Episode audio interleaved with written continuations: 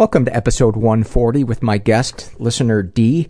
I'm Paul Gilmartin. This is the Mental Illness Happy Hour, an hour or two of honesty about all the battles in our heads, from medically diagnosed conditions, past traumas, or sexual dysfunction to everyday compulsive negative thinking. This show's not meant to be a substitute for professional mental counseling. It's not a doctor's office. It's more like a waiting room that doesn't suck. The website for this show is mentalpod.com. Please go check it out. All kinds of good stuff there, blogs you can read, surveys you can take. You can see how other people took the surveys. You can support the show financially. Um, and there's other stuff. Oh, you can buy a t-shirt, a coffee mug, etc., etc. Um, oh, wanted to remind you that uh, next week, uh, November 15 and 16, I'm going to be in Toronto. And on the 15th, I'll be doing a group recording at uh, 7 o'clock and uh, anybody is invited to to join that. No tickets are necessary. It's going to be at the Workman Arts Theater, um, and that is the same place uh, that I am doing a live recording of the podcast with a single guest, Scott Thompson from Kids in the Hall, um, uh, Saturday, the sixteenth at 4 o'clock p.m. again at the Workman Arts Theater. And tickets are necessary for that, and they are available. Uh, the link for that is on my website. It's on the homepage, about halfway down. And um, so again, Friday night, seven o'clock group recording. Everybody's uh, invited, uh, and Susan Hagen is going to be sitting in. And uh, so basically, people are going to be stepping up to the mic. I'm going to have a stack of surveys there for people to uh, read through, and maybe it'll trigger something you want to talk about uh, on the mic. And um, Susan and I'll just kind of be chiming in. So hopefully you can um, you can make it.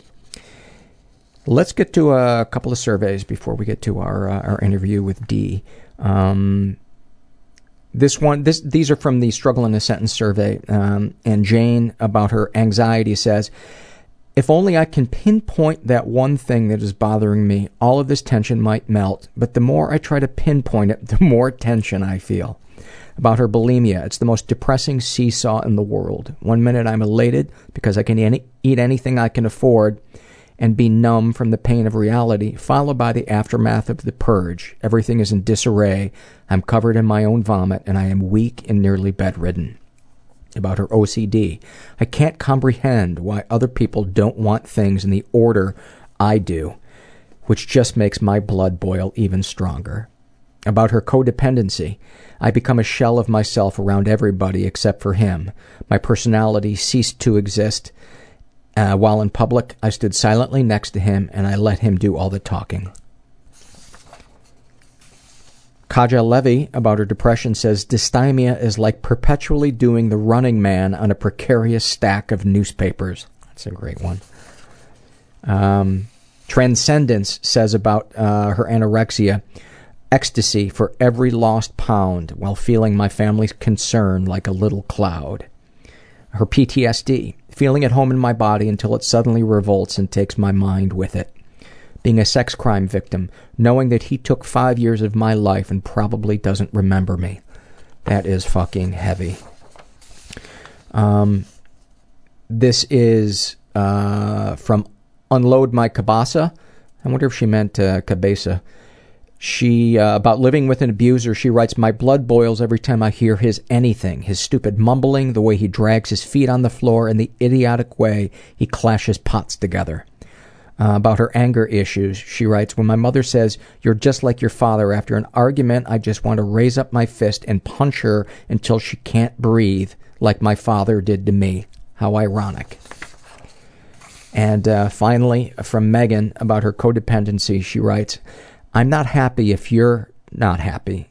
But if you're not happy, I have to make you happy, which makes me unhappy, which makes you unhappy, which makes me unhappy. Every human being has weird thoughts going through their head. Oh god, it's so embarrassing. I'm afraid I'll never get another job again. That I will die and will have not been special. My brain has the gift of seeing the terrible. A million pound tourniquet being turned against my chest that was constant. Then I started sabotaging my own career. Wanting to die and. To stop him from feeling any joy. that is. Very uncomfortable in my own body. I ended up becoming a male prostitute And what I became was an animal. They took away my shoelaces. I became chaos. Like it hurts. I just want to go. I just want to leave. You have no idea what a small part of your life this is. You go to a support group, it's like creating a family that you didn't have. I mean, life is 1% event, My body was abused, 99% judgment about that event. but they couldn't touch the best parts of me. But the world is a little bit wounding. It's also glorious. It does always get better. It really does. I'm here with uh, with D, who is how old are you? 28. He's uh, 28 years old, and um, you had contacted me via Yes. email. Is that is that I correct? Sent you, sent you an email. I uh, typed it at work on my phone, trying to not be seen. I was listening to your podcast. I thought maybe, maybe you'd be interested. Well, um, I'm glad you uh, I'm glad you contacted me, and um, where would be a good place to uh, to start with your with your story? Okay. Um, You want to give us the broad strokes of the things that you struggle with, okay. Um, and then we'll get into detail about them. Sure. Okay, probably my main problem is depression. Um, I believe I'm probably bipolar 2 because I sometimes have hypomania, but probably 98% of my problems are just depression. Um, some anxiety, but I think that's controlled with meds. Um, You, are, you, are you under the care of a psychiatrist or a doctor or an a MD? psychiatrist, county Okay. mental health. It's he's a prescription pad that talks. Basically, he's just a big. I mean, I there's no funding for anything, so it's really tough. But Do you consistently get to see the same person? I see the same doctor once every three months for about a minute or so. Oh wow! No talk therapy. I've even said to him like, I don't, you know, I'd probably meds alone aren't working. Maybe I could get talk therapy. Maybe that would help. It's like, I'm sorry, there's no funding. There's no time. It's too expensive. So Well, you know what? Maybe maybe not through there, but if you dial two one one from a landline, um, you may find resources that are available in your area that are low cost, uh, sliding scale, or sometimes even free. And the other thing you can do is Google low fee therapy or sliding scale therapy in the name of your town or city and see if that turns Sure. turns up anything. I've gotten a lot of emails from people who've had success with that, and I had success with that. I did that, and um, and I found uh, a therapist who worked on a sliding scale. She was working on her license, and she was great. She's one of the best therapists I right. ever Usually had. the students are really great. They're very, they're not jaded. And Yeah, and uh, they're they're really uh, Yeah. interested, and uh, you know I'm sure there are people that have had bad experiences, but what does it what's it hurt to try? right, right. I mean, um, And so and so what are the uh, so uh, um, I'd, I'd say depression, um, some anxiety, but that's that's okay right now. Um, suicide attempts, um, very strong family history of suicide. Um, how many attempts? myself, oh god, I literally lost count. I think it's three or more. Yeah. Uh, my my okay. Um, my dad, my half brother, my dad's brother have all, and myself have all attempted suicide. They're all on my dad's side. All attempted. No one succeeded for some reason. I don't know why they're so bad at it, but um, they, you know, it's just uh, it's in my genes. Like I, I honestly think it's uh, it, it's within me that kind of self-destruct uh, switch or whatever you know it's in my dna and every cell in my body i just feel like i, I I read something 30 to 50 percent of uh, suicidal behavior is dictated by genes. So it almost doesn't matter what kind of life i had. I almost think like there's at least a one third to a half chance that i'd probably try to take my life no matter what. You know it's just like in my dna it's the the only way you know and also schizophrenia is in my family and you know my mom's agoraphobic and You got a lot on your plate. dude it, we're a mess genetically Yeah. we're we're we're horrible Well, you know, I'm a big believer that um, while we can be genetically predisposed towards stuff, there are so many Right. You need ways to ameliorate that. It's environment and genes, you know. Yeah. You, you can control your environment to, for, to some extent. You can, and uh, that doesn't mean that that thing will ever completely go away. But uh in my experience, it can definitely become manageable. But it takes a, a lot of focus and dedication, and It's that's the daily- thing that, that, that that's so hard is because when depression hits you, you want to give up. when someone wants you to do something for your depression, I'm like, Fuck you. you don't get it, man. Yeah. That's the whole fucking point. Like, I can't do anything. Yeah, somebody in the uh, struggle in a sentence survey I read last night said uh, the depression feels like somebody has just turned up the volume on gravity. Oh my god, that's perfect. Yeah, I was thinking. I, I came up with something. It's like wearing a backpack full of bricks, twenty four seven. You cannot take it off. You bathe with it, sleep with it, eat with it, fuck with it. Doesn't matter.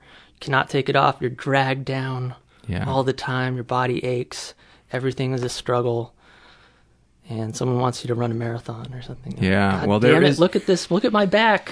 I can tell you there is relief from it because I've experienced it, and I'm I'm in relief from it from it right now. But it seems to come in layers as we uncover shit from our lives. Dude, we it's- get a reprieve, and then maybe we the next layer comes up, and we kind of you have to deal with this shit one way or the other. Either you deal with it when it happened, or you know you work through it later, AA or therapy or whatever.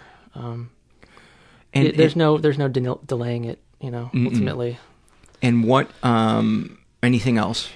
Um, uh, sexual assault possibly when I was 13, which uh, was yeah. Uh, um, and I'm not thinking of anything else really. Um, I've been homeless. Um, been in psych wards. Been 5150'd. Um, rather insane history of self harm. You got a nice Um, resume. Yeah, dude. I'm. I'm You got to start sending those out, man. Yeah, I'm, it's crazy. It's crazy. Um, did you want to talk? I'll talk about anything. Did you want to talk about the the sexual stuff that you? Yeah, yeah. th- Oh, yeah. That too. Paraphilia, oh, obviously. Um, yeah, we can get into it. Um, And and uh, tell the, the listeners uh, what exactly par- paraphilia is. I know this is uh, hard. Okay, yeah. There's several names: uh, infantilism, adult baby, auto autonepiophilia, which is like a Greek word. I take some pride in having like the most ludicrous fetish. Like it's so fucking bizarre.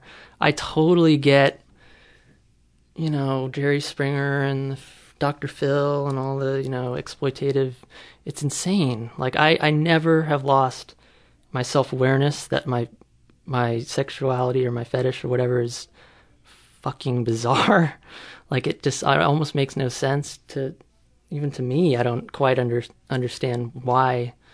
I mean, I I try to I try to verbalize what this is, and it's it's just hard because it's like obviously very deeply rooted from as long as I can remember. Can you move the microphone a little Yeah. closer to your mouth? Sure. Perfect. I'm a I'm a novice. Um, it's uh, it's just very deeply rooted, and I can tell. Um, for as long as I can remember being conscious, I've felt like this. Um, What are your What are your earliest memories and feelings okay. Um, around that?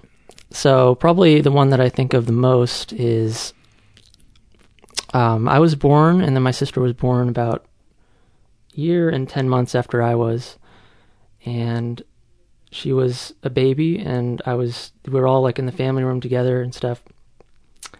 And I guess I, you know, they were changing her diaper, and I, I was. They were paying attention to her and not me, and I was like, you know, I want that too. Like, you know, I like I think I either laid down next to her or I just asked, you know, put put one on me too. Mm-hmm.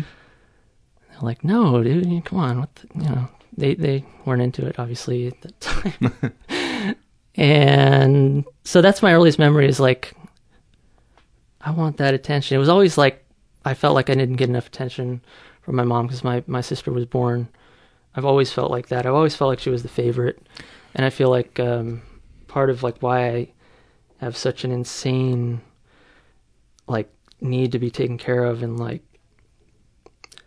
attention and, and stuff like that is like I feel like I was kind of deprived when I was younger, like when my sister was born. Do you crave to have a partner hold you and look into your eyes and see you?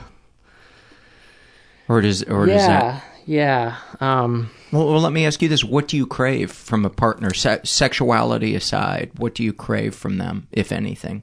it's tough. I haven't had. A, I've only had one girlfriend in my life, and it's been five years or something since I last had a girlfriend. So like, my whole romantic life is not too well developed. But I think in a partner or you know, romantic partner. Well, uh, I like kind of just warm, maternal, caring women in general. Uh, I'm definitely drawn to that. I like I definitely want my partner to I'd not be in, in lead all the time and not be, you know, they could maybe be the alpha or whatever. I could be the submissive one in the relationship. I like to not be in control. I like. Do you like ever being in control in a relationship, or you like? No, I like completely. I'm totally submissive. Like I, I'm, in the BDSM sense, I'm a submissive, total sub. Yeah. But um, it's just hard for me to say like what I want. I want a girlfriend right now. Like I want to date and stuff, but I'm so, so socially awkward and afraid to do anything. And what are the, uh, um, if any, the emotional fantasies around having Okay. a, having a relationship? The, the um, yeah, I just like obviously, just love. You know, expressed in what way? uh, physically, obviously, and Like how? Can you be more Well, detailed? mm, sex, obviously, but um, just a lot of touching, a lot of touching, holding hands, hugging, holding each other. I like to be held. And Um, uh, eye eye contact. yeah, it's tough. Um, I think for the right girl, I could. I'm not going to date a million women and like be ev out every night and to the bars and whatever. Like I, I'd like to find like one woman to just stay with the rest of my life. I think if we could be soulmates or whatever. Yeah, I mean, you know, I just, uh, I, I just, um, very lonely. I like don't really have friends, and um, just to have like another warm human nearby that you're have a real bond with, I think would be very, very nice because I'm I'm often alone and like kind of I don't know. It's tough, but yeah. What's your relationship like with your with your parents?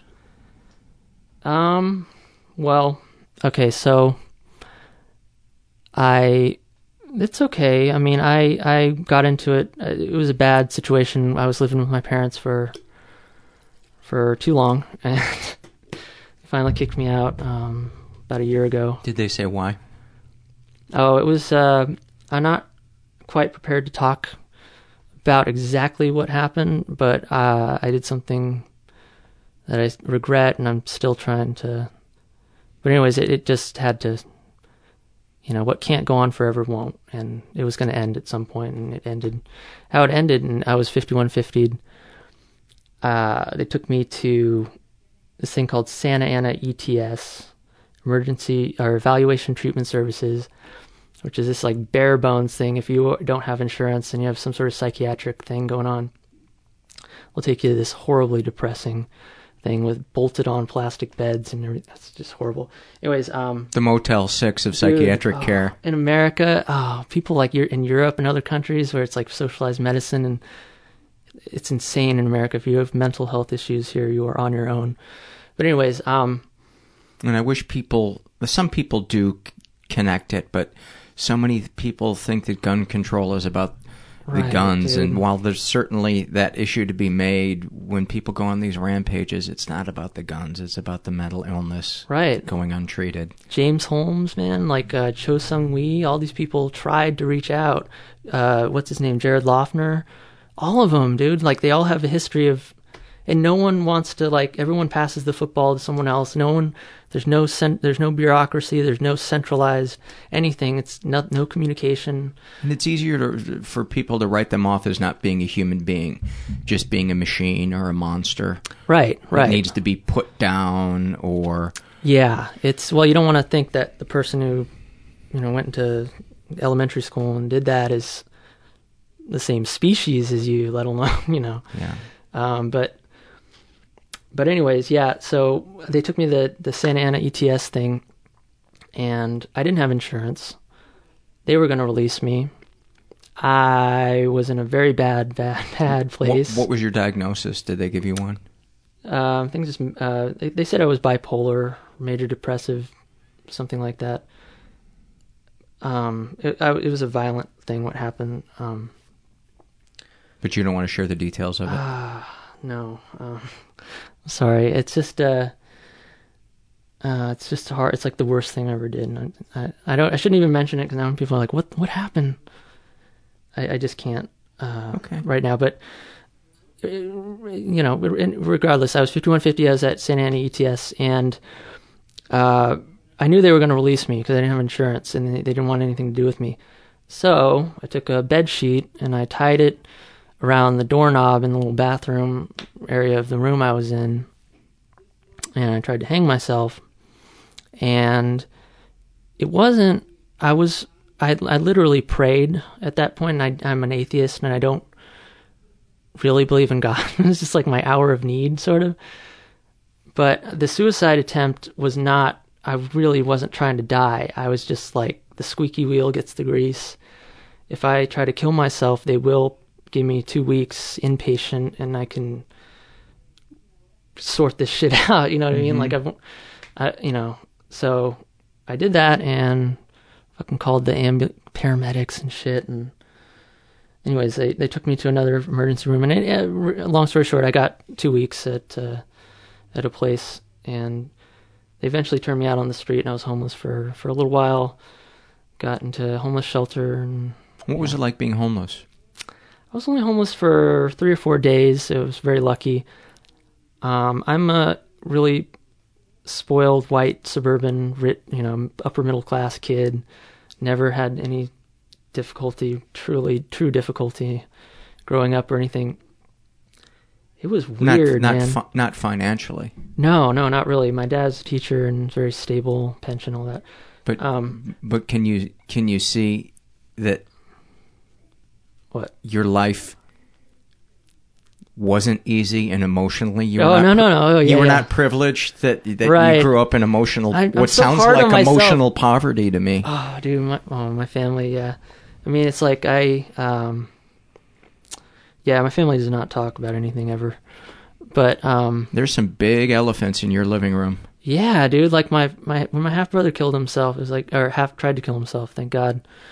He has schizophrenia now but um when he tried to kill himself, it was like not, we didn't talk about it or anything. Like it was just, maybe they thought I was too young or whatever. But then my mom started, developed agoraphobia.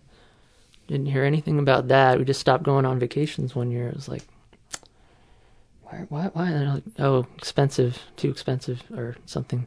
We, we wouldn't go to like to Hawaii. We'd go like visit grandparents in Oregon and whatever but yeah, no, they didn't tell me that either. Maybe they thought I wouldn't understand or whatever. But so you guys went on on vacation to avoid dealing with it? Is that no, no, no? Saying? I'm saying we we stopped going on vacation because my mom could not leave oh, Orange County without having panic attacks, like serious. So, so anyways, um, yeah, my family, we it's just awkward. Like we we we don't tolerate awkwardness in anything or like any heavy, negative, sad dark emotions are never voiced. It's always, "How you doing? Great. Mm-hmm. How you doing? Good. Good. Doing good. Doing great. Great. Doing great." Uh, I've sh- doing great. I've shared this before on the podcast, but when my dad tried to, to kill himself, yeah, um, oh, he was man. committed to Bellevue, and Ooh, all there wow. was was a he was because he was in New York on business and he didn't show up for a meeting and he had opened his wrists in the bathtub and so they kicked the door down and found him there and um, so he was 5150 and um, and there was no way to get a hold of him other than the payphone in the hallway. And after three days of it ringing and, you know, somebody picking it up but not finding him, we were finally able to get him on the phone. And I said, Dad, it's Paul. How are you? And he said, Oh, fine. Oh, And it just broke my heart. It just broke my heart. Wow. So I- yeah, it's the you know I get it. And, you know, I also understand it on a certain level because it's to go in there, to go inside when there's such lava in there is so yeah. it it burns on a certain level. It's yeah. I mean, you know, I get I I get why you know it's tough to talk about this stuff, and so we take the easy route. But again, you got to deal with that shit. It's gonna You you do. know chickens come home to roost or whatever. It, you it's know? going to come out one way or another. Yeah. There is no hiding it. There is no hiding it. Um, but uh, yeah, so you know the whole homelessness homelessness thing, I it was a good thing ultimately. I'm I'm actually in a better place than I was even even just a year ago, living at home, being addicted to marijuana, literally selling all my possessions just to afford weed. You know, um, Craigslist was my you know favorite favorite website. Um, so, anyways, uh, yeah, that was cool. Like, I got actually into like a really cool homeless shelter, and they had a pro- program where you know you'd save like eighty percent of what you earn, like in a job. Getting, I got a job pretty quick, so I saved up a good deal of money there for housing, you know, and so I, I ended up being able to rent a place on my on my own from a guy, or rent a room rather. So I'm actually somewhat of a functional adult for 28 first freaking time in my life you know what i mean? Like i'm actually i work 40 hours you know plus a week and pay for my own everything. Yeah it's it's an adjustment. I feel good though. Like when I when i lived with my parents i never was okay with it and i always hated myself. Every morning i woke up hated myself. And every year it would get worse and worse because i was a year older 25 and i'm still living here 26 and i'm still living here 27 like i I, I never got the urge. I never was able to leave because like I think I was just too depressed. But yeah, I'm on my own now and I'm doing doing doing well. I still got to find some you know support groups and ther- therapy and all that stuff. But I think there are a few things as challenging as living in a home that's toxic. And my heart goes out to people, especially young people, that have no financial independence and are stuck living with. That's and, true, And, yeah. and I'm not saying your parents were abusive, but I, I, you know, I correspond with quite a few people in their 20s who oh my god, if I could just talk to specifically people in their 20s living at home with their parents, not working and not paying rent. You every time every year you keep doing that it's going to get harder and harder. Eventually you will have to live on your own earn your own money pay for your own stuff. Parents you're not doing your kids any favors. Um it's just it's tough but then jobs are scarce and Yeah. everything's expensive and economy and it's just tough but you know. And there's a segment of our society that just seems, especially the corporate world, that just se- seems clueless about the fact that people need a living wage. And I know they Oh, want to yeah. be, I know they want to be competitive globally, but there's got to be some alternative. Well, one of the problems I have is that the gap between the average worker and the CEO has gone up by like a thousand percent since the 50s, and um, yeah it Oh man, I mean, it can't go on. Like, I, I worry about society being destabilized by by all this. You know what I mean? Like, like the gap between the rich and poor, and and you know, right now I make minimum wage. I have um, I can't sit down. I'm a gas station cashier. Um, yeah, it sucks. We get two two ten minute breaks. It's it's really hard to survive on eight bucks an hour. It's just really I can't imagine. really fucking hard. Like I don't ever go out to restaurants. I don't ever go to the movies. I don't ever um do fun stuff. I try to just do everything online, you know. I'm I'm not complaining. I um it just I, I it sucks to struggle. Like I, I'm tired of struggling, you know, with everything. I don't know. So, what would be another thing to? We can talk about talk- the sexual assault. Um. Okay, so this was about when I was 13. Mm-hmm. Um. Okay. Um, I was uh, at my best friend's house at the time. Um, we were hanging out. Um, I don't think his parents were home. We were wrestling, like you know how boys boys will wrestle or whatever. And it just sort of kind of turned into. It started out fun wrestling, and then he sort of like overpowered me and held me down. And I hate him for for doing this because I have to use this word to describe it, and it's funny word.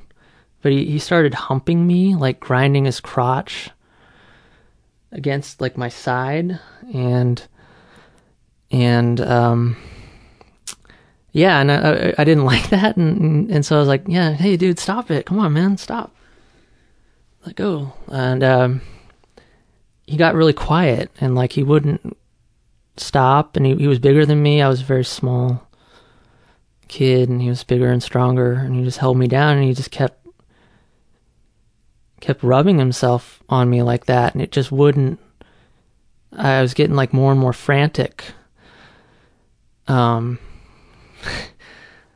um i had never i couldn't get away. Um i had never been trapped before like that, like unable to to um, to get away from something bad that was happening to me, and um, I kept fighting and I kept fighting, and he kept doing it, and he wouldn't say anything, and I remember I just sort of like stopped struggling, like I just went limp, and waited for him to stop, and uh, I didn't. I think I dissociated. Something like broke inside me is like the only way I can describe it. It was. It was. I've never. I've always been weird about touching people and being touched, and Before then, after then, okay. um, even though I do like I like to be touched, it has to be like under my conditions or terms or whatever. But he wasn't an adult. We weren't naked. I didn't know what it was. You know, it, uh, it took me a long time to realize that was probably a big deal because I didn't think about it at the time. I just sort of tried to not think about it, and I, I don't. I think we were still friends after that, and I hung out with him or whatever. But it was like years later. I I, I would kind of think about it occasionally, and just like, what was that? Do you still encounter him? No, no, I haven't seen him. We moved in '99. I haven't seen him in 15, 14 years. He was my best friend, and yeah, I had to move away from all my friends actually. But I'm glad that you can call it a sexual assault. thanks, yeah, yeah. It's it was tough. I actually posted something online, kind of describing it, and um, someone was like, "Yeah, that's sexual assault." And I was Don't- like, Yeah. "Okay," Don't Yeah. ever let anybody because you know you feel like maybe tell oh you it wasn't. we weren't naked. Oh, it wasn't an Doesn't adult. It- yeah, it It's doesn't about it's about somebody treating you like an object and denying your humanity precisely. Yeah. and how and how it made you feel. Yeah, yeah. I mean, I um, I think to this day, don't ever feel like inside my body. Really, I think that's why I can do all the uh, bizarre self mutilation stuff that I've done in the past. I get emails from um, people, uh, especially uh, women, who, when they began to enter puberty, their fathers began to leer at them, and it they have trouble giving weight to it. And right. It's my it's the- dad. it's you it- know. yeah, it's the same. Well, th- because they say I wasn't touched. Right. It's you know. nothing was said, but it doesn't matter. It's the de- it's the dehumanizing. it's the yeah the vic- objectification. victim it's you know you're treated like mm, you know masturbatory aid or something you know it's Mm-hmm. fucking horrible like rape is the worst fucking crime i think you can do murder murder's you know because murder someone's dead rape you have to live with that shit for not only the initial but anyways it's just a horrible thing like and all the battles in your head because there's that part of you that wants to tell yourself it didn't happen and will come up with excuse after excuse Yeah. to avoid feeling the pain and the truth of, of what really happened. right right Lucky are the people who can process it and get to that place of peace or semi peace. Um, whereas a lot of people, it, it haunts them for the rest of their lives.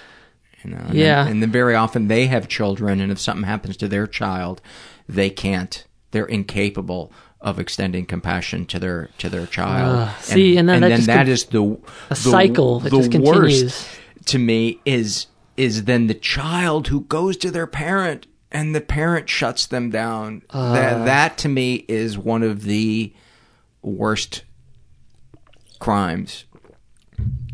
uh yeah It should be a crime. It should be a crime when a child comes to you and reports a sexual assault, um, and as a parent you don't do anything, or you belittle them, which is even worse. Yeah, or it's like a family member, you know, it's their, you know, sibling or whatever, it's your aunt or something, and they don't want to believe it, you know. It's, just complicated. It's tough. Yeah. It's, it's tough, but Um, let's talk. Uh, uh, be, before we finish uh, talking about the sexual assault? What what changed for you in terms of your interactions with other people? How you felt about yourself? How you felt about your body um, after after that happened? okay. Um, yeah, that was a that was a turning point, and I didn't realize it at the time. Had you uh, attempted suicide before that? No, no, I had no real any psych, psychiatric issues at all. After that, it's when it started. I don't know that that's precipitated or caused it or whatever, but um, yeah. So When was the first suicide attempt? How old were you? Mm, well, like 17, 16, 17. Um, it was like pills. It was, most of these are just. I don't want to die. You know what I mean? Like I, I, my freaking worldview. I'm like such an atheist, and I really think death is just complete, utter non-existence. And so it's not like I, I, you know. Yeah, it's mostly cry for help. You know, like especially my family we don't we never talk about things so you communicate with you know 5150s i guess That's pretty profound. um That's really profound. Dee. yeah I mean, yeah what a primitive language that, Dude. that suicide attempt cry for help is. it's to i mean there's no bigger card you can play it is the you know other than di- killing yourself and dying um but the suicide attempt is the, purely like It's so raw hold and the honest. fucking phone stop it hold stop everything we Yeah. gotta do something here but yeah so anyways after the after when i was 13 actually we got i remember we got a computer we got the internet and i just pretty much i kind of divide my life into pre-internet and post-internet because it like changed my life so much. Like before the internet i used to go out and skateboard with my friends and hang out and go outside and now i'm a, I'm a total recluse and hermit. And i just stay inside all the time. But um yeah after that i pretty much just stayed indoors and, and on the computer mostly. I didn't go out with my friends. And then we moved. I had to go to different high school. How, how how old were you when the internet change came? And oh, was 14 okay, but this and the internet f- actually figures into the paraphilia, the infantilism. Okay. and that, Um, yeah, I, I started. I would play like StarCraft, you know, with my my friends online and uh, stuff like that. But then I just gradually stopped, you know, talking to them. And then when I went to a different high school, I they went to a different high school than me. We moved, and I didn't get. I just couldn't get new friends, or I didn't, or I didn't want to. I don't know what the fuck. I just didn't care anymore. And so I, I just didn't have any friends, and still to this day, I'm like a total loner. And um, yeah, I think probably I was using the internet as like an escape or numb out or something like that. And obviously, you don't know it at the time. You're just like, hey, I'm to stay online 10 hours today. That's totally normal and cool. And Oh, you know what that sound means? It's time to give our sponsor a little bit of love. And our sponsor for this episode is Daily Burn, the best fitness anywhere. Go check out the, the website, dailyburn.com. They have online workout videos and a huge, huge variety of programs from Tabata to interval training to yoga. And what I really like is the way they are organized. So, whatever your mood is for working out, you may say, you know what, I only feel like doing 15 minutes of yoga. So, they're arranged by style of uh, workout that you want, or you can sort them by length of workout that you want, or even by the person who you may have a, a, an instructor that's your favorite, and so you could you could search by that. It's really really well organized, well thought out, and uh, the cool part is you can access your workout from anywhere. Um, you can uh, connect across multiple devices like uh, Roku or iPad, iPhone, and uh, pretty soon they're going to also have a PS3 and Xbox. And uh, for MetalPod listeners, get the first 30 days free when you go to dailyburn.com slash happy hour. So please go support them, support the show, um, because the more you support them, the more they support uh, me and the show. Uh, so go to dailyburn.com slash happy hour. Daily Burn, the best fitness anywhere. Is that how?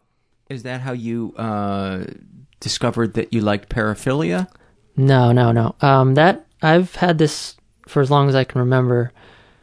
Um, How old were you when you started masturbating? actually, quite late. I was. Uh, I kind of went through puberty sort of late. I was probably like fourteen. It was uh, soon after fourteen or kind of late fourteen almost. Like I. It's to the point where I was like, why aren't I going through puberty? like everyone else is. Why aren't the- I getting boners? I was the same way. I didn't. Well, I had boners when I was about six, but That I've had that too, actually. But I mean, I wouldn't get like an erection when I saw a woman or something. I was like, "What's going on?" And then it would happen. And finally, but anyways, um, yeah. So I I was a little bit of a late bloomer, but and and was the uh, paraphilia a, a fantasy once you started masturbating? When did that come into your no, it's been sexual around. map? It's been in my my whole for uh, way before, like as long as I can remember. So before you were in puberty, it was Uh. it was something that you wanted to happen, and then it became sexual once you hit puberty. Um, I remember getting erections when I was like five or six, thinking about diapers. So, you know, I, I, I and I, I guess it's possible for someone that young to get. I didn't know that was possible. I thought I was like a freak or something, but yeah, it's been around forever. Uh, and I remember, like, I totally knew it was total like weird and unusual, and I, I didn't talk about it to anyone. I remember I asked my parents one time, like, buy me diapers, and then I remember my mom said, like, oh, why don't you just wear a bunch of underwear and, and several pairs of underwear, which I, I still like. Like, she didn't just say no; she like gave me another option. But yeah, it's been for as long as I can remember. I've I've had this, and I've known it was weird, and it's always been a weird secret. I thought I, I, I mean, this is a common thing, but I thought I was the only person on Earth when I was a kid who who who had this. And then when I got the internet, one day, fucking changed my life. I typed in to Yahoo. I remember when people still use that. uh, yeah, the old before pre Google even. Um, I typed in adult diaper. I was like, well, let's see what happens. And I think like the first. God damn, it's hard for me to say that word. By the way, like I, I've said it tw- ten times in my life before this. Okay, um, but I found a website. It was called Big Baby, Big Babies web web page or something like that. I clicked on it. Is that the word that's hard to say? No, diaper. I can't fucking say that word ever. I mean, it's hard. I, I'm forcing myself. I'm trying to, I'm trying to do this, but literally like ten times in my life before that because I just can't. It's emotionally charged, but um. So yeah, I, I clicked on that website Is, and is shame the predominant emotion in saying that? yeah, Okay. yeah. I'm I'm still think I hate myself and I still think I'm a freak, even though I try to be cool with it and liberal and. But um.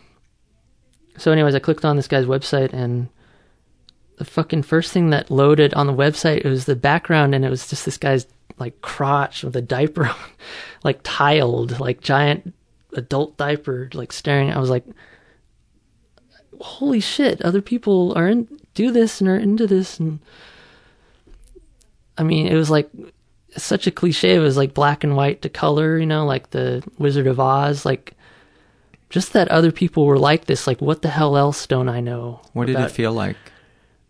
uh, it was a weight off my shoulders, definitely. Um, yeah, it's just like I can't even describe it. It's just like you think you're the only one, and then you find out you're not, and just a little bit of your feeling like a freak or whatever goes away. So, but I mean, I still I. I still I still struggle with it a little bit. I'm I try to be I try to be cool with it. I don't want to get counseling for it necessarily. I try to stop because it's such a part of who I am. And You know, my thought is why? Why would you? You're not hurting anybody. Right, There are other people that are into it. if it causes you distress, um, then you might want to get treatment for it. And sometimes it causes me distress. I feel a little alienated from society. Um, but it's just who I am, and I can't. I mean, even if I got years and years of therapy or whatever, like I would still. I'm just wired this way. Like I can't do anything. Can can I ask you about the the details of what it is that's erotic about the experience and Okay. the way you act and the way the other person acts Okay. Um, and who's dressed how and what they say or do and how they touch you sure. or you touch them. Sure, okay. Well, it has to be a woman. Has to, has to, has to be a woman. I don't. Is like men taking care of me as a baby. Just, ugh, I don't. Don't want that. It has to be a woman. Um, And and you have no interest in men outside no, of the I mean I'm straight. Okay. I'm- okay. I think I'm straight, but um, yeah, I uh, just any. I want like the fullest experience of being a baby that you can have. Um, So would a, would a bottle en- enhance it? Would be, it's being fed enhance anything it? anything that you know obviously diaper just dressing like a baby is very erotic to me Um, laying on your back, yeah acting like a baby um crying. crying is a little tough i don't i, I feel i was kind of self-conscious trying to do that necessarily but Talking like a baby. cooing cooing like murmuring um i just it has to be i want to feel i like women to be way bigger than me and i like to be very small and for the woman to be like in complete control of me and to be totally subservient um, you to be totally subservient. Yes, yeah. Like I, what I want doesn't fucking matter at all. Just like a baby, you don't really ask a baby what they want. Um, so I like, I like the the helplessness. I like the giving up control. I like the clothing and the smell. The, there's very the, the fetish itself is very tactile. There's very every sense is represented. The smell of baby powder is insane to me. Like it has such a huge response. Like um, you know, just the smell of diapers. Like they have sometimes they have different perfume like smells to them and smells of that and just everything that smells like uh, baby babyish stuff. uh, Um, feel like the touch, uh, the feel of a diaper, the feel of like a sleeper, footy pajamas, or like a onesie, or um, um, the the sound of diapers, like the crinkling sound, I really like. Um, the low, like if a woman sings to me, like or I I just like. I just want the full like baby experience. It doesn't have. I don't have to go into it like I'm gonna drink a bottle and do, just like however it happens It's happens. the, it's the energy of it. Is- yeah, is that- I just want to be a baby and uh, and have the woman treat me like like a baby. I don't want to have sex uh, while I'm dressed like a baby, even though I'm pretty turned on while being dressed as such. Um, because babies don't have sex, you know what I mean? Like I don't. Um, afterwards, uh, maybe, but Okay. but during it, I wouldn't want to have sex. Um, So would you then take the diaper off and have sex with the woman probably yeah. as your just normal as your sex. adult self? adults, yeah, just and would two you adults. Would you be then? It would be like foreplay, I suppose. Like I see. And then would you be recalling I think um, while you're having sex, or would you be present in the moment with that person? Um, it's hard. I've only had sex one time. Well, I've several times, but with but with one person, so it's hard for me to say precisely. Um, I um, I would probably think about baby uh, in, infantilism stuff like while I'm to to come. Yeah. Okay. But like I can I could perform sexually and like you know like a normal adult. I think, but yeah, it's it's like it has to. I can't just like have uh, a, just a, a human female, sexually mature human female is like it doesn't do it for me. Like I, I, I don't know. I just I'm not. I, I need this like weird extra like emotional component of you know helplessness and giving control and the accoutrement of being a baby and all this stuff and the you know But you but you don't need it for the entire experience. You just need it to get yourself going. Right. That- yeah. I, okay. I, I just, um, I'm, the sex part is like kind of feels almost tacked onto it. Like there's such an emotional component to it. It's just like emotionally fulfilling when I'm, when I'm doing it or alone or especially if I have, I've only had several times in my life, a couple, few times have I actually been like babied by a woman. You know, I, I- as you're sharing it, as you're sharing this, this stuff with me, you know, a couple of thoughts are popping into my mind. The first is there's such a healthy component to what it is that that you want, and Eh. it seems to me that. And, and I, you know, I don't know. I'm not. A, I'm, I'm not a therapist. You know, I cooked Right. chicken to John Hughes movies for for 16 years. But dinner and a movie. yeah. But my thought is is instead of getting rid of the fetish because it seems like now it's it's the main course. Yeah. How about the main course being emotional intimacy with that partner outside of the bedroom and then the fetish being the dessert of it? Right. Yeah. There's there's a way to to to make it work, and uh, fortunately, the only girlfriend I've had has been was cool with it. Um, and you know, What did that feel like? fucking amazing, dude. Like, only a couple times in my life have I have I gotten gotten that experience, and What did it feel like in your She, in- um, in, your head, in your body, I and would- in your soul? when she would like hold me and she would like rock me and I just like to be held. Like whenever I'd see her or something, like I'd just go into her arms and like not say anything and be like, "What's going on?"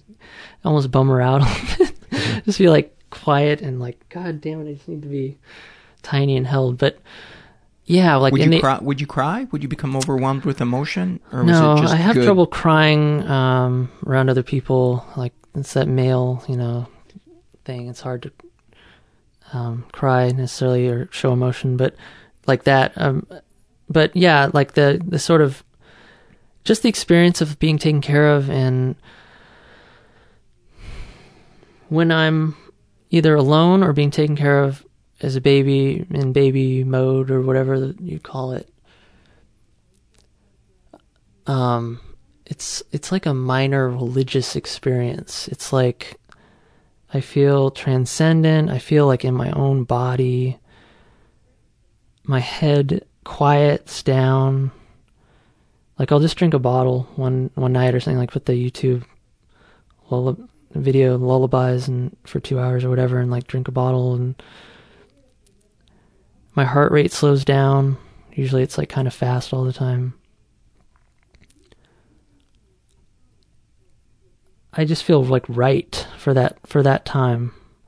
Like I I, I um wish I could be a baby all the time. Like I I I wish I um I don't know. I would prefer that life. I think to like adulthood. What about a life in the future where that's a component? Yeah, it's it. not realistic. I know, but You know, yeah, that- it's I. You know, I. I don't know. It's uh, it's just tough for me, like socially in general. You know- Incredibly awkward, and I can't connect with people. And right now you can't, but th- that I hope you have hope that that that's yeah, it's tough, dude. D. You're, tw- Depression. you're 28 years old. I wish you knew how fucked up I was at 28. How much I masked my fear with arrogance. How I couldn't laugh at myself. How I wanted to die. How how I numbed myself.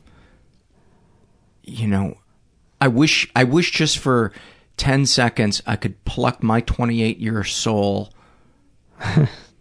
out of the air and Right. put it in you so you could feel I'm pretty fucked up. I that don't you're know. I don't, I don't D, so many of us are. So many of us are in our 50s and 60s are Yeah, are are fucked up. You're so dude, you're so not alone. You're so not alone and you're so okay.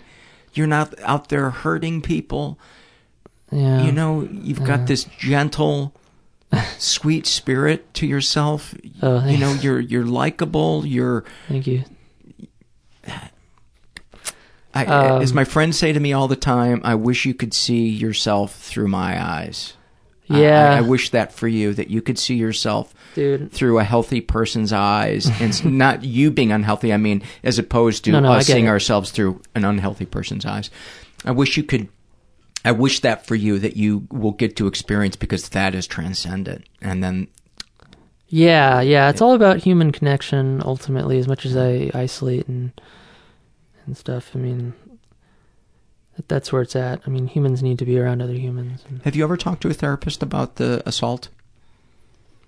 no, no. Um, Have you ever I'm tried a, a free support group for survivors of no. I feel assault? like uh, again, like mine wasn't bad enough. Like I'll be sitting next to people who are, you know, worse and. uh uh yeah probably i need to work it out in therapy or something like that i feel like i haven't done Do done you- much for it Do um any person with experience in a support group for sexual assault who is really doing the work and paying attention will welcome you, will feel that you absolutely belong.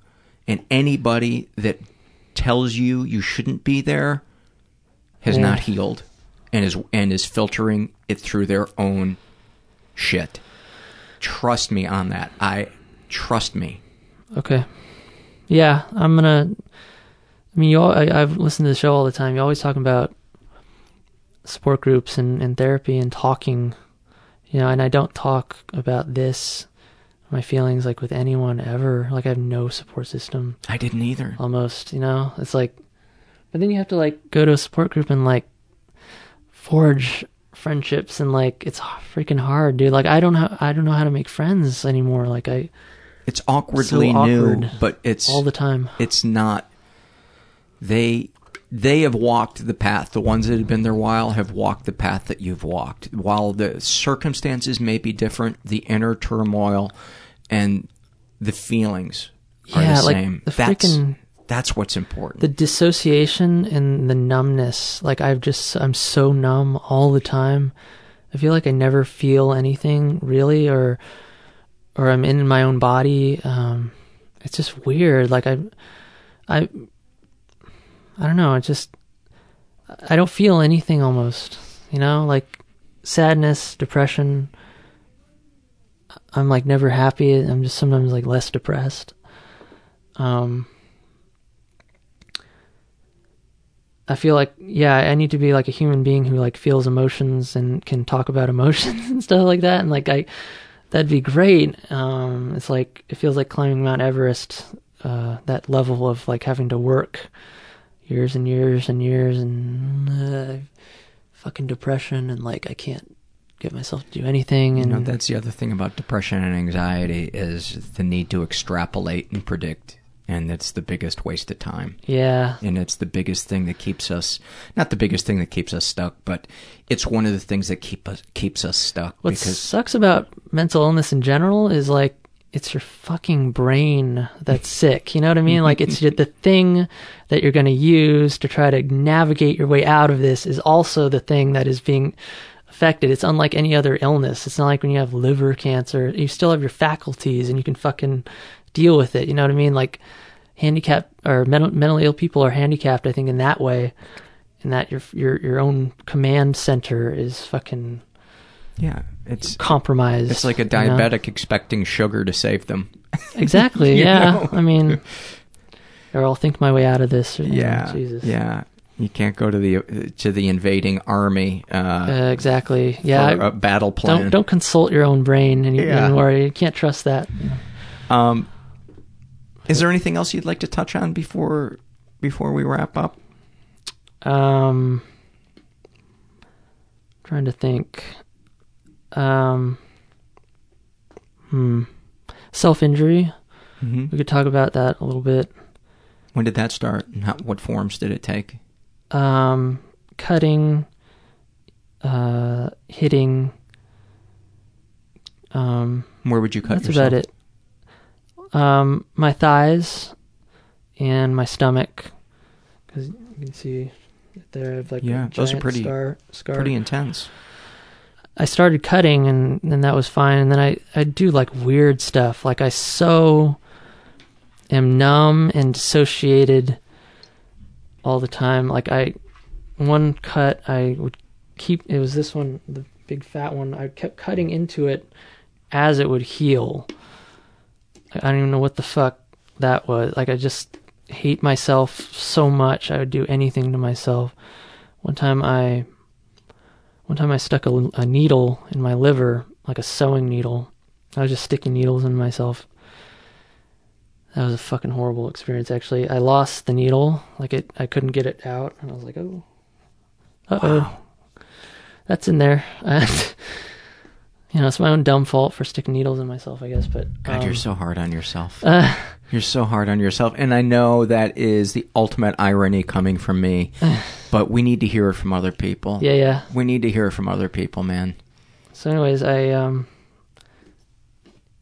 I, I obviously it, it migrated to a certain point. and It started hurting all the time. Like every time I breathe, like my lung would like pull uh, something. Because the needle was still in there. Yeah, it was lodged in my liver, and they had to. I remember I got one X-ray and they couldn't find it, and I was in horrible pain. I was like, "No, I swear to God, there's a needle in there, please." And they sent me home, and I was, I, you know, I, I went into an emergency room and I got another X-ray, and they finally looked at it like several times, and they finally saw the needle. I, I knew there was a needle in there, like it was not but no one around me believed me and I, I was in horrible pain it was just the worst experience I can't imagine. dude like Oh i was God. it was like the boy who cried wolf or something it was just like I, no i'm serious there's i'm not mentally i mean i am mentally ill but there's also something not about here this. yeah Not about Right. this. um so and it, i got a second x-ray finally found it i was like thank god they uh had to surgically remove it and yeah And when it came out, were you able to finish the Afghan?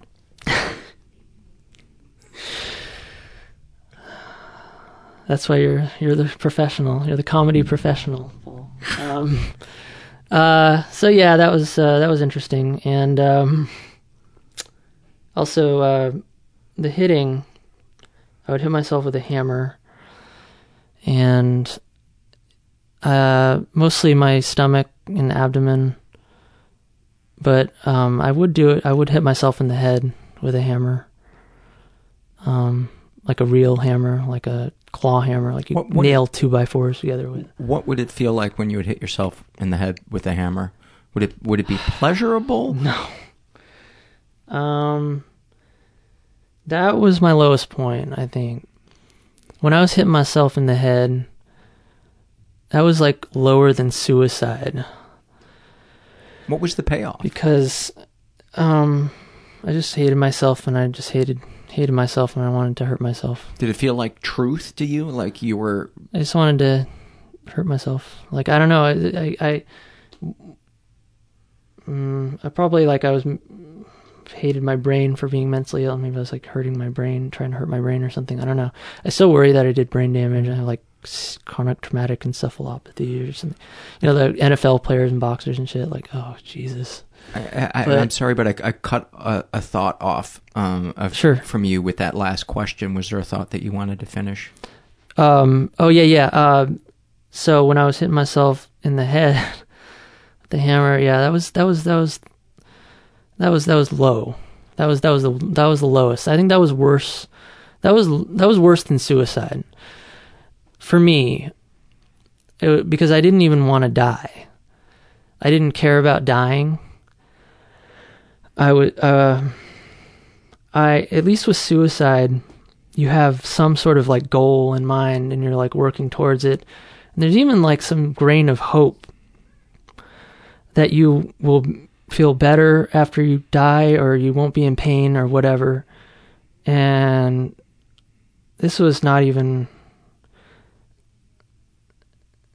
it was just I um it was I I just didn't uh, it was just wor- it was, I didn't even care to die. You know what I mean? Like like I didn't I wasn't even I, I was like beyond suicidal. Like I just didn't care. I didn't care about my own fucking brain. Where do you feel like you're at today compared to that lowest low? Um, if that was a zero, where yeah. and ten is like your best moments. Um, I'd say I probably exist.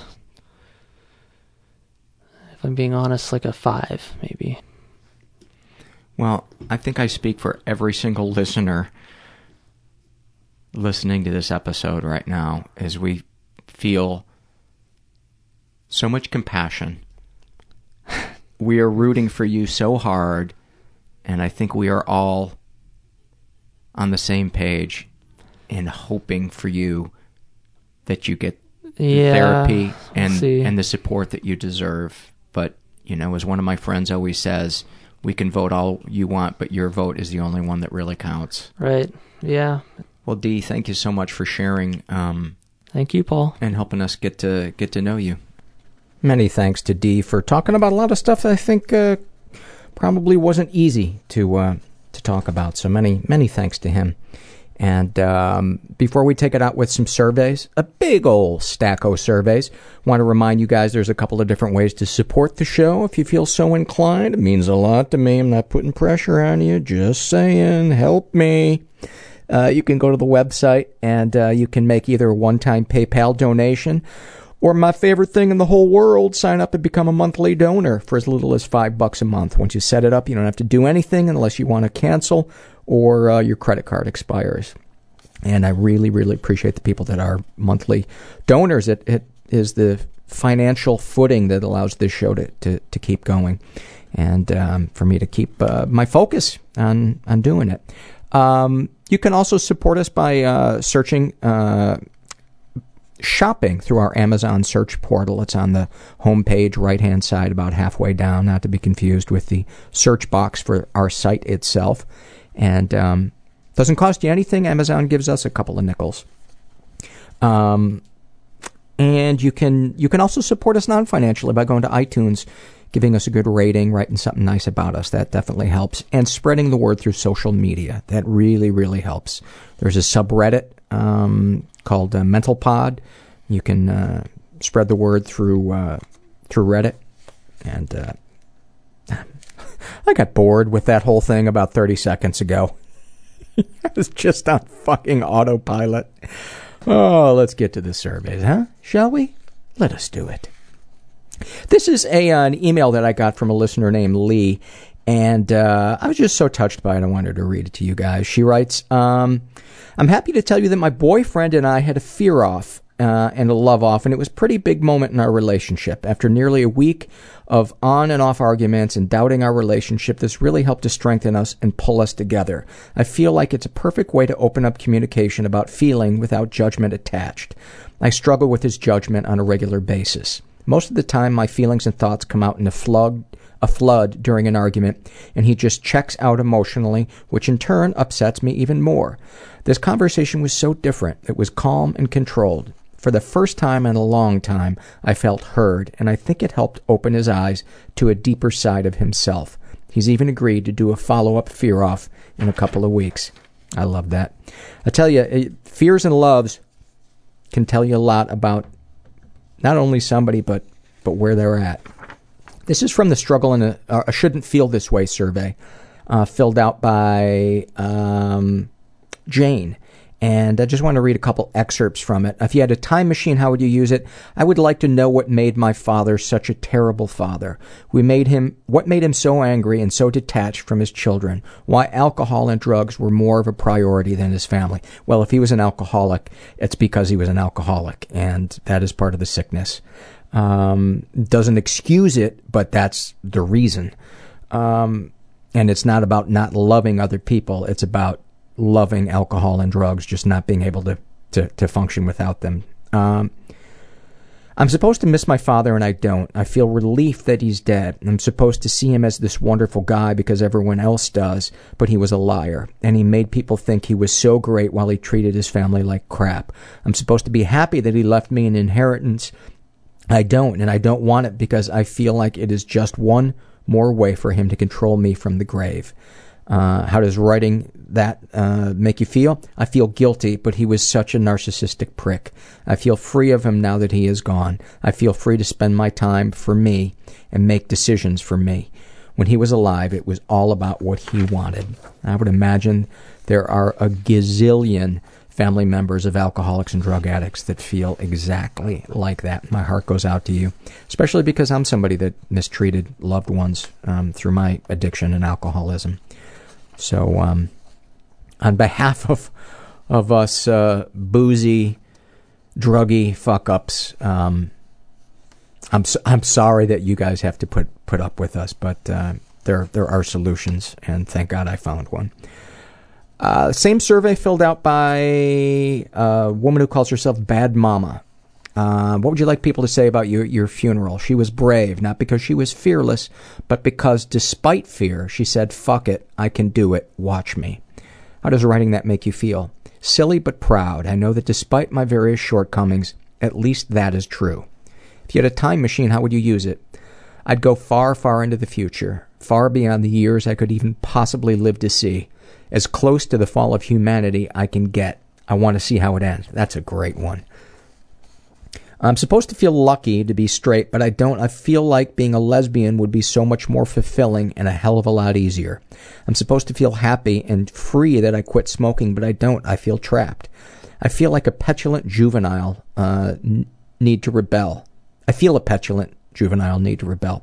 Even though I'm 35, I'm supposed to feel lucky and fulfilled that I'm able to stay at home with my 15 month old daughter, but I don't. I feel angry and resentful that because I am the mom and because I made less money, I was the one who had to quit my job. I hate being stuck at home and I don't want to be a fucking housewife. I don't want my daughter to ever see me that way. I never wanted this kind of life. How does uh, it make you feel to write your feelings out? Tired. Do you think you're abnormal for feeling what you do? Nope, but I do feel the need to add that I love my daughter and husband, as if anyone reading this would doubt I could feel that way too. Would knowing other people feel the same way make you feel better about yourself?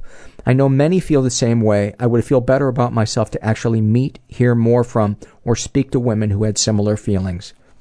I encourage you to go to the forum. I started a thread um, called uh, "Being a Mom," so search for that and, and post there. I think I think you'll find a lot of uh, a lot of kindred spirits there. And any comments to make the uh, the show better? Any aging punk rock feminist moms with fucked up childhoods would be a plus. Um, I agree. If you're in the LA area and you fit that description, I'd love to love to have you on. Same survey. This is filled out by a guy who calls himself uh, Kane Aloha. And he writes, uh, What would you like people to say about you at your funeral? That I was a happy guy that loved his family and enjoyed getting the most out of life. How does writing that make you feel? It gives me that sadness that you can feel in your gut and makes me feel like I want to cry. It's like I am missing out on something, but I don't know what it is. If you had a time machine, how would you use it? I have no idea. I don't think I would want to go back and observe any part of my life. I'm supposed to feel happy about seeing my family when I get home from work and they are excited to see me, but I don't. I feel overwhelmed by the attention and sad that I cannot give it to them. How does it make you feel to write your feelings out? I feel like it doesn't change anything, and that makes me more sad. You think you're abnormal for feeling what you do? Absolutely. I feel like I should be able to enjoy life to the fullest, but instead I just feel disconnected from everyone and everything. Would knowing other people feel the same way make you feel better about yourself? Not really. Well, I'm going to add this anyway.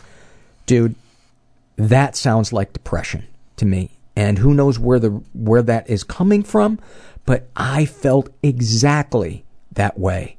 Exactly that way. Uh, uh, a smile felt like I was lifting a hundred pound weight. Being around people felt like sandpaper. And uh, I had to go to talk to somebody about that to find out where the depression was coming from. And um, I encourage you that, you know, something like that, who knows, it could, it could just be a, you know, a, a chemical thing that can be adjusted with, with meds, you know, maybe talk therapy, but um, you deserve it and your family deserves um, for you to feel good. This is um, from a rarely taken survey uh, called the Young Male Abused by Older Female Survey. And um, this is filled out by a guy who calls himself So Very Tired.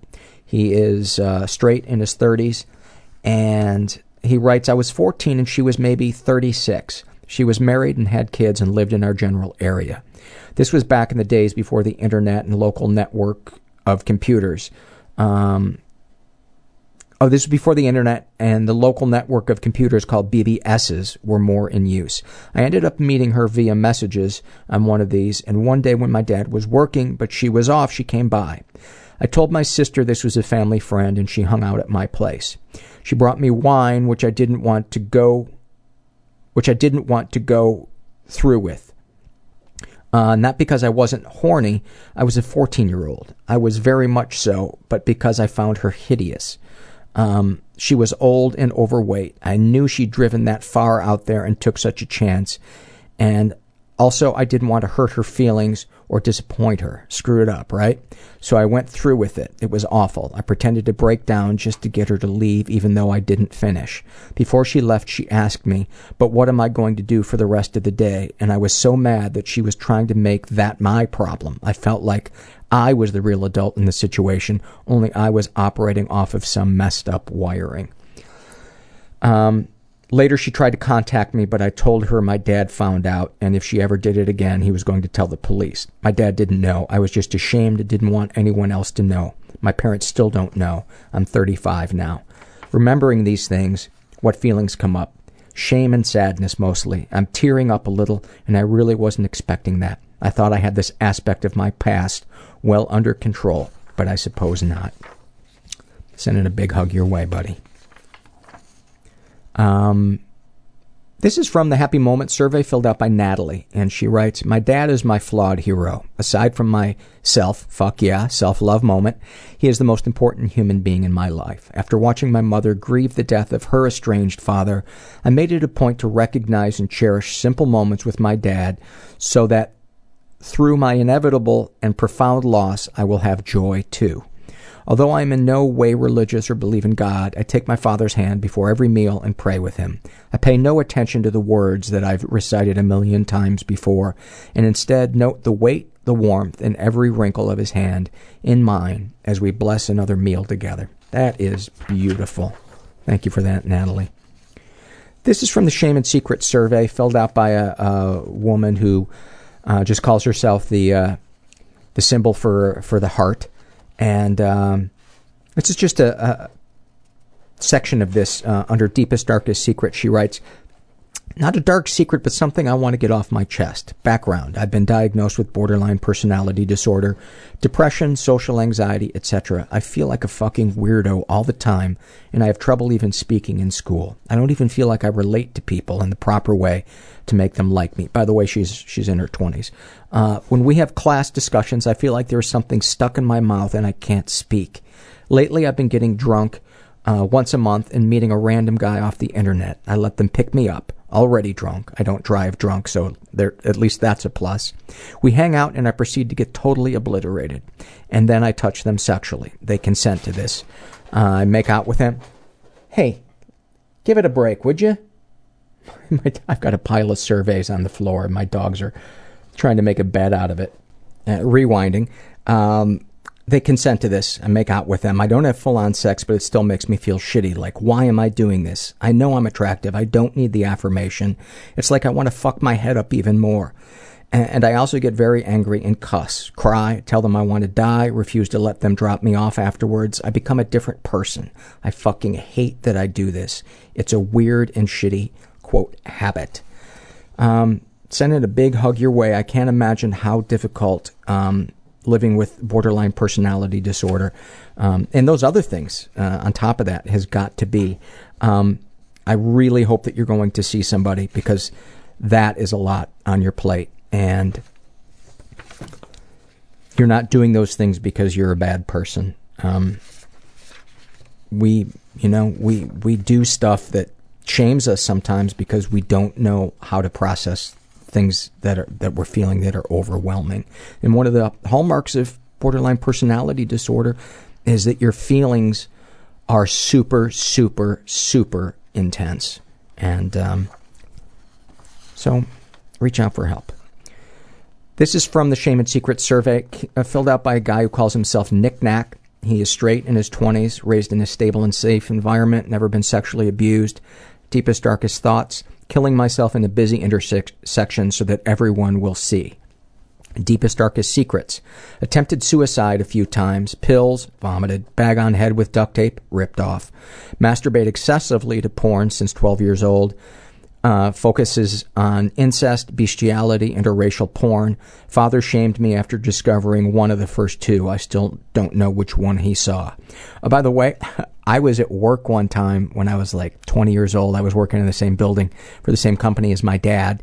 And um, I was down in the, you know, the whatever you want to call it, the store, the that they have at the at the bottom of built big buildings where they sell snacks and stuff like that.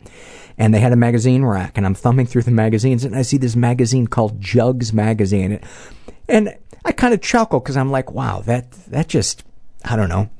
I picked it up and I started looking through it, and all of a sudden I hear his voice behind me. Is this what you do on your lunch hour? I didn't even try to say anything, you know. I was like, yep, September issue of Jugs. Um, let's see. Uh, sexual fantasies most powerful to you. Girls having anal sex slash insertions. Girls talking about themselves in nasty way ways. White girls obscenely worshiping well endowed black men. Women being debased and demented and depraved turns me on the most.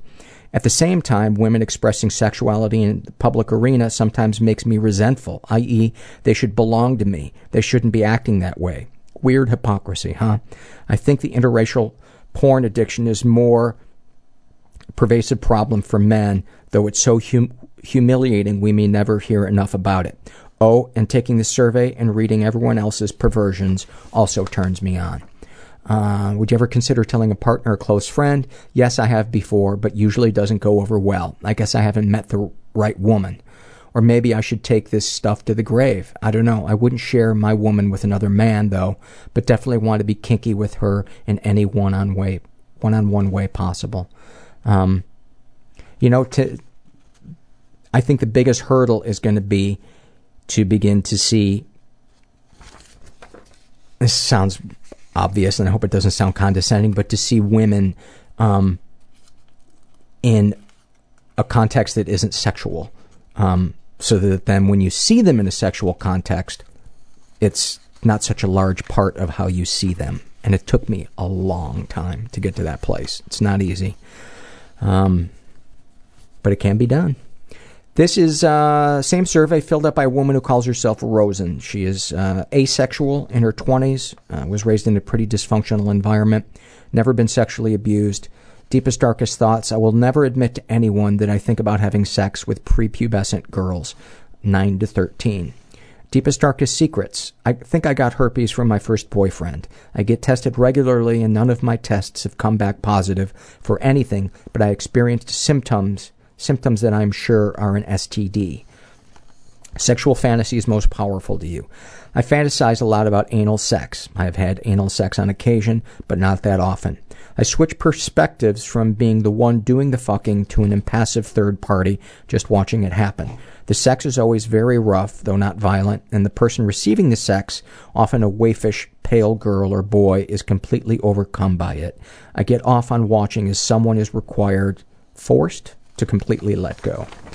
Um, would you ever consider telling a partner, close friend? I've mentioned it to my partner. Do these secrets and thoughts generate any particular feelings towards yourself?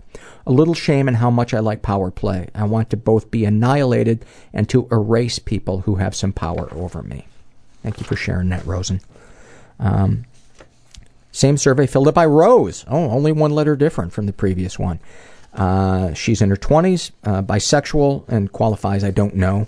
Um, was raised in a stable and safe environment, although she qualifies, haven't done much reflection on this. I think I should. Um, uh, deepest, darkest thoughts I look down on other people.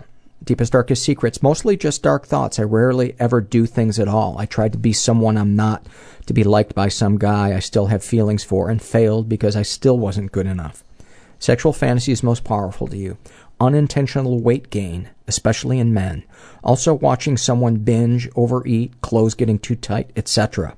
I assume it's because I have fears of gaining weight myself. I've had these kinds of fantasies for as long as I can remember having sexual fantasies. It's the only way I can get off. Also, I think it's mostly men because I don't feel as bad about women because I don't feel as bad when it happens to them. With women, it had hit closer to home and I really like to feel more connected to other women than I do now.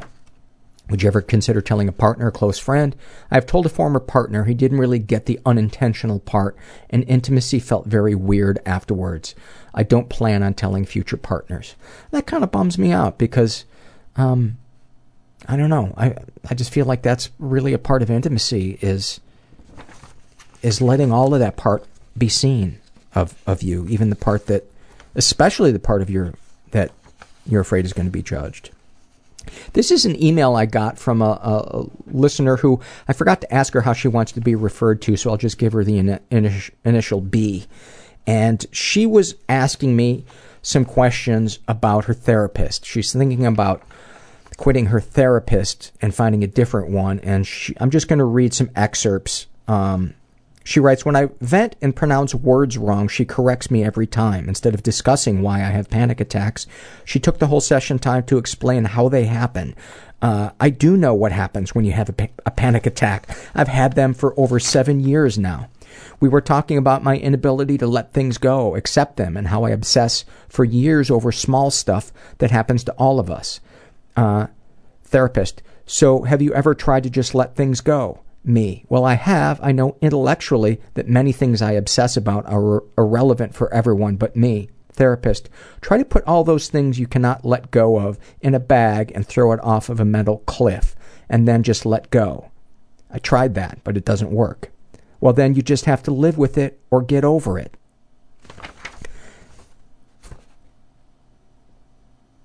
Give her the fucking that cane that, that on the Showtime at the Apollo, have your last session be you come in with that cane and you just pull her out of her office. And you take over her office and you start seeing people.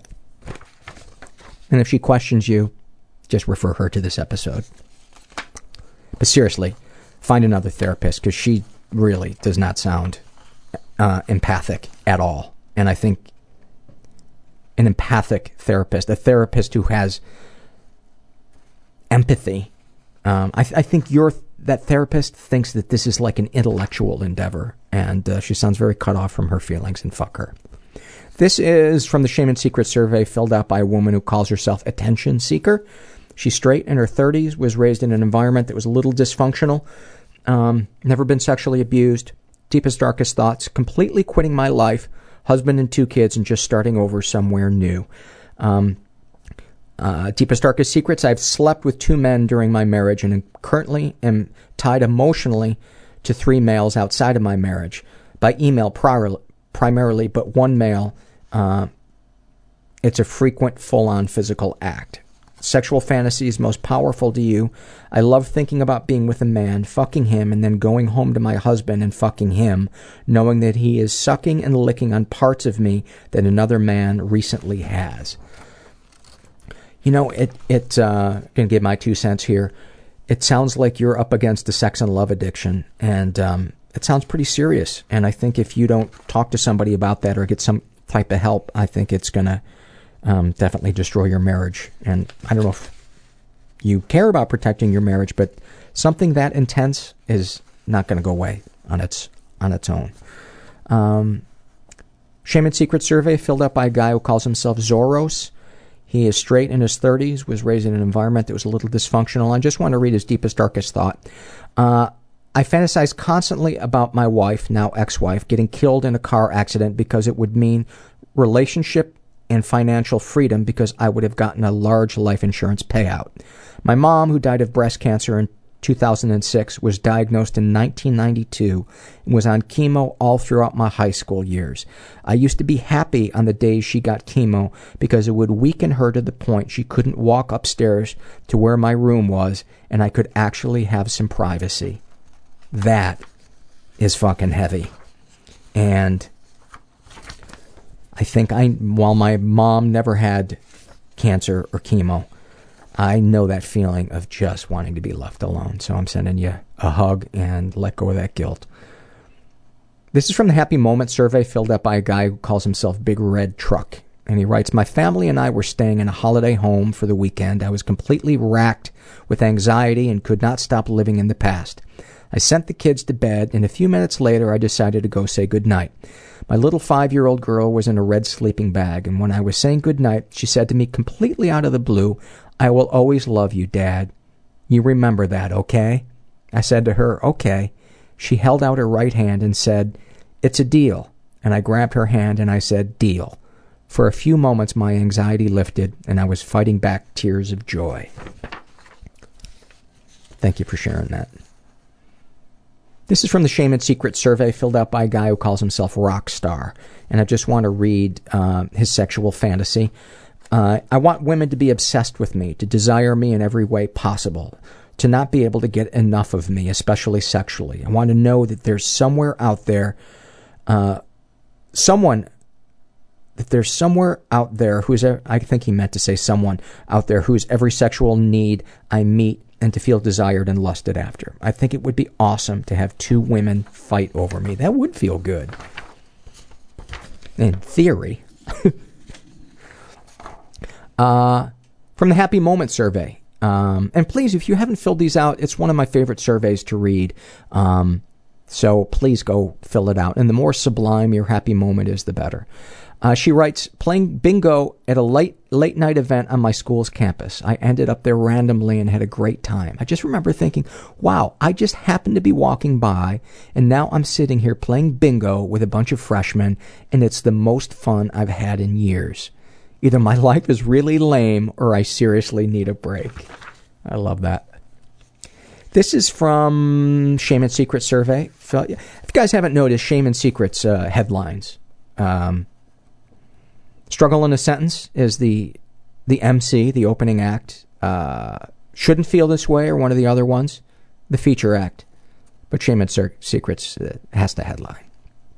Filled out by Jane C. She's straight, in her 20s, was raised in a pretty dysfunctional environment. Um, ever been the victim of sexual abuse? Some stuff happened, but I don't know if it counts. Last year, I went through the toughest battle with depression in my life so far. I was drinking to the point of getting blackout drunk often, and one night I was drinking alone. I ended up calling one of my guy friends who I knew for about three years, and I drove drunk to his house. There, I just became more drunk, and the next thing I remember was being naked on his bed with his silhouette above me. In the morning, it was really awkward, and I just tried to act like it was not that big of a deal because we were friends, because I felt like it was my fault since I was drunk, and because I was the one who drove to his house. By the way, never anybody's fault for being drunk or you know going over to somebody's house. Uh, I feel so ashamed of myself, and I constantly go back and forth, being mad at my friend and feeling guilty for what I did. I am still friends with him because I am afraid that he will tell all our friends if I blame him. Um, Deepest, darkest thoughts. I find much younger preteens attractive at times. I think about seducing them and taking their virginity. With me being an older, experienced girl, I feel like they would end up enjoying it. Um, I would preface that by saying, uh, please don't. And the they may their bodies may enjoy it, but it will damage them later. And I'm sure you're not actually thinking about doing it, but I just had to add that. Uh, deepest, darkest secrets. When I was younger, my older cousin and I used to kiss and touch each other's genitals often. As we got older, we stopped and I would get angry at him for touching me in a way I felt was weird. Even if he just tried to tickle me, I would feel a bit violated. However, I ended up touching and kissing my younger cousin the same way for a few years. It all stopped by the time I was maybe 12. I feel scared that I've passed down what my older cousin did to me to my younger cousin. I wonder if it has affected my younger cousin mentally and if she has ever told anyone. I think you should go talk to somebody because these are pretty heavy things on your plate and um, many of them are in an area that isn't clearly defined and that is what talk therapy or support groups is so so great for so, sending you a big hug. Be kind to yourself. Stop beating yourself up and open up to somebody. Uh, this is from the Shame and Secret survey, uh, filled out by a guy who calls himself Griff. Uh, he is bisexual in his 20s, was raised in a totally chaotic environment. Ever been the victim of sexual abuse? Some stuff happened, but I don't know if it counts. When I was nine years old, a boy four years older introduced me to BDSM porn. Uh, okay, right away, Yes, sexual abuse. Over a year, things progressed beyond the porn, and the older boy started touching me and asking me to expose myself to him. Before long, I eventually performed oral on him multiple times, and he penetrated me once. We also acted out many of the activities in the BDSM porn, with him as the Dom and me as the sub. I never ejaculated because my body did not work yet. I remember feeling happy that he liked me and wanted me. I try to convince myself that I didn't enjoy it and that the only motivation I had for tolerating it was to escape home. But I know looking back that I enjoyed and even craved the attention he gave me. And there is nothing wrong with that. That is so human to crave that attention. That's what happened with, with me, with the kid that was four years older than me. But he abused me. He abused me, and he didn't do nearly what this guy did. Um, so Forgive yourself. Uh, deepest, darkest thought think about killing myself on occasion. Deepest, darkest secrets. I obsess about losing weight and keeping the weight off. I eat about 1,100 calories a day and I throw food away that I tell my girlfriend I ate. I take food out of the fridge and throw it away, including the ingredients for dishes that I tell my girlfriend I cooked, though I never did. I know I shouldn't do this, but every time I think of gaining weight, I can't stand the thought sexual fantasies most powerful to you. I fantasize about being made to serve or perform for women. Aside from the fact that my partners in these fantasies are women, many of the acts in my fantasies are otherwise identical to my experiences in childhood. Would you ever consider telling a partner or close friend? I've told my girlfriend some of my fantasies, but only with great difficulty and shame. Do these secrets and thoughts generate any particular feelings towards yourself? I hate with a visceral passion that these activities have wormed their way into my brain. That I have to think about these activities to climax means that the older boy from my childhood has shaped me in an essential way and that he has power over me 15 years later. I feel like I will never escape him and I hate myself for being unable to change this. Uh, buddy, I'm giving you a big hug because I relate to that as well you know, being drank in by my mom and the th- the way that she treated my body has left me with a very very powerful um, sexual fantasy about being looked at. You know, like um, you know, wanting to be the center of attention or women to look at me, and um, a lot of shame for a lot of years about that. And I'm I'm I'm letting it go, and I know where it comes from, and I wish I wish it wasn't there because it just feels so kind of pathetic and needy. Um, but I know other people have that. I know other people, you know, and um, my wife's a pretty open minded person. So, you know, um, we're able to work it into our fantasies and she doesn't have any problem with it. And sometimes I feel silly. Um, but that's what love is, man. This is from the Shame and Secret survey filled out by a woman who calls herself Beth. She's bisexual in her 20s, was raised in a pretty dysfunctional environment, never been sexually abused. Deepest, darkest thoughts. I'm afraid that I am a fraud, that I am not actually an artist. I'm afraid that someday the people I have let into my life and begun to trust will realize how horrible I am and abandon me.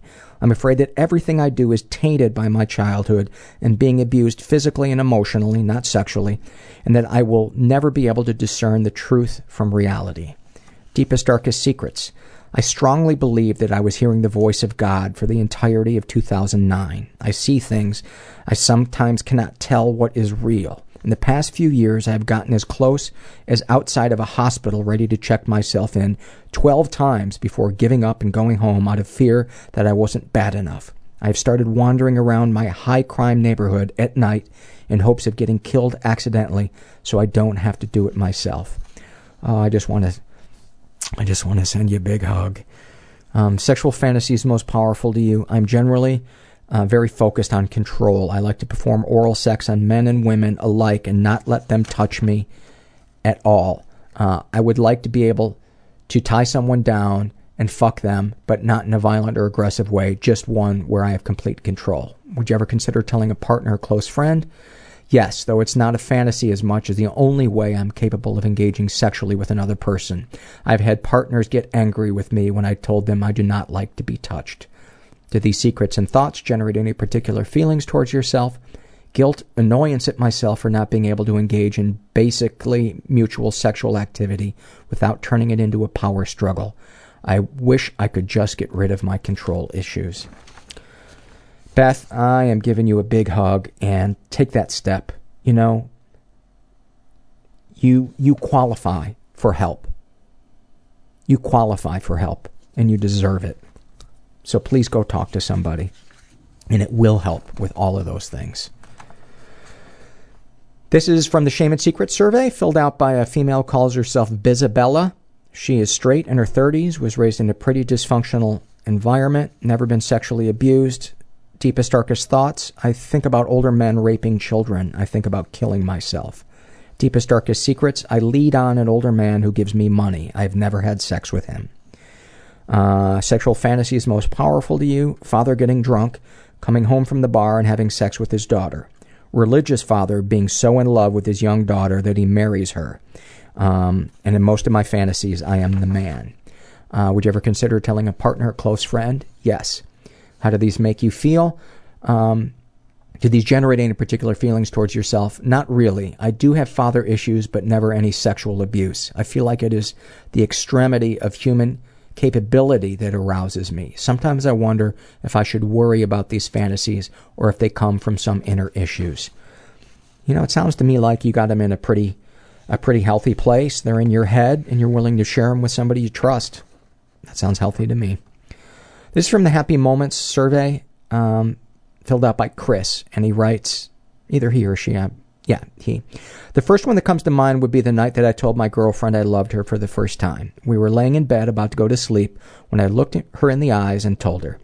I knew the time was right because I literally could not wait one more second without telling her. We stayed up for a while after that, just talking, and she remarked how she hadn't seen me that happy in the time we'd known each other. That's sweet. One more shame and secrets, and then two more happy moments like how I just kind of passively aggressively apologized.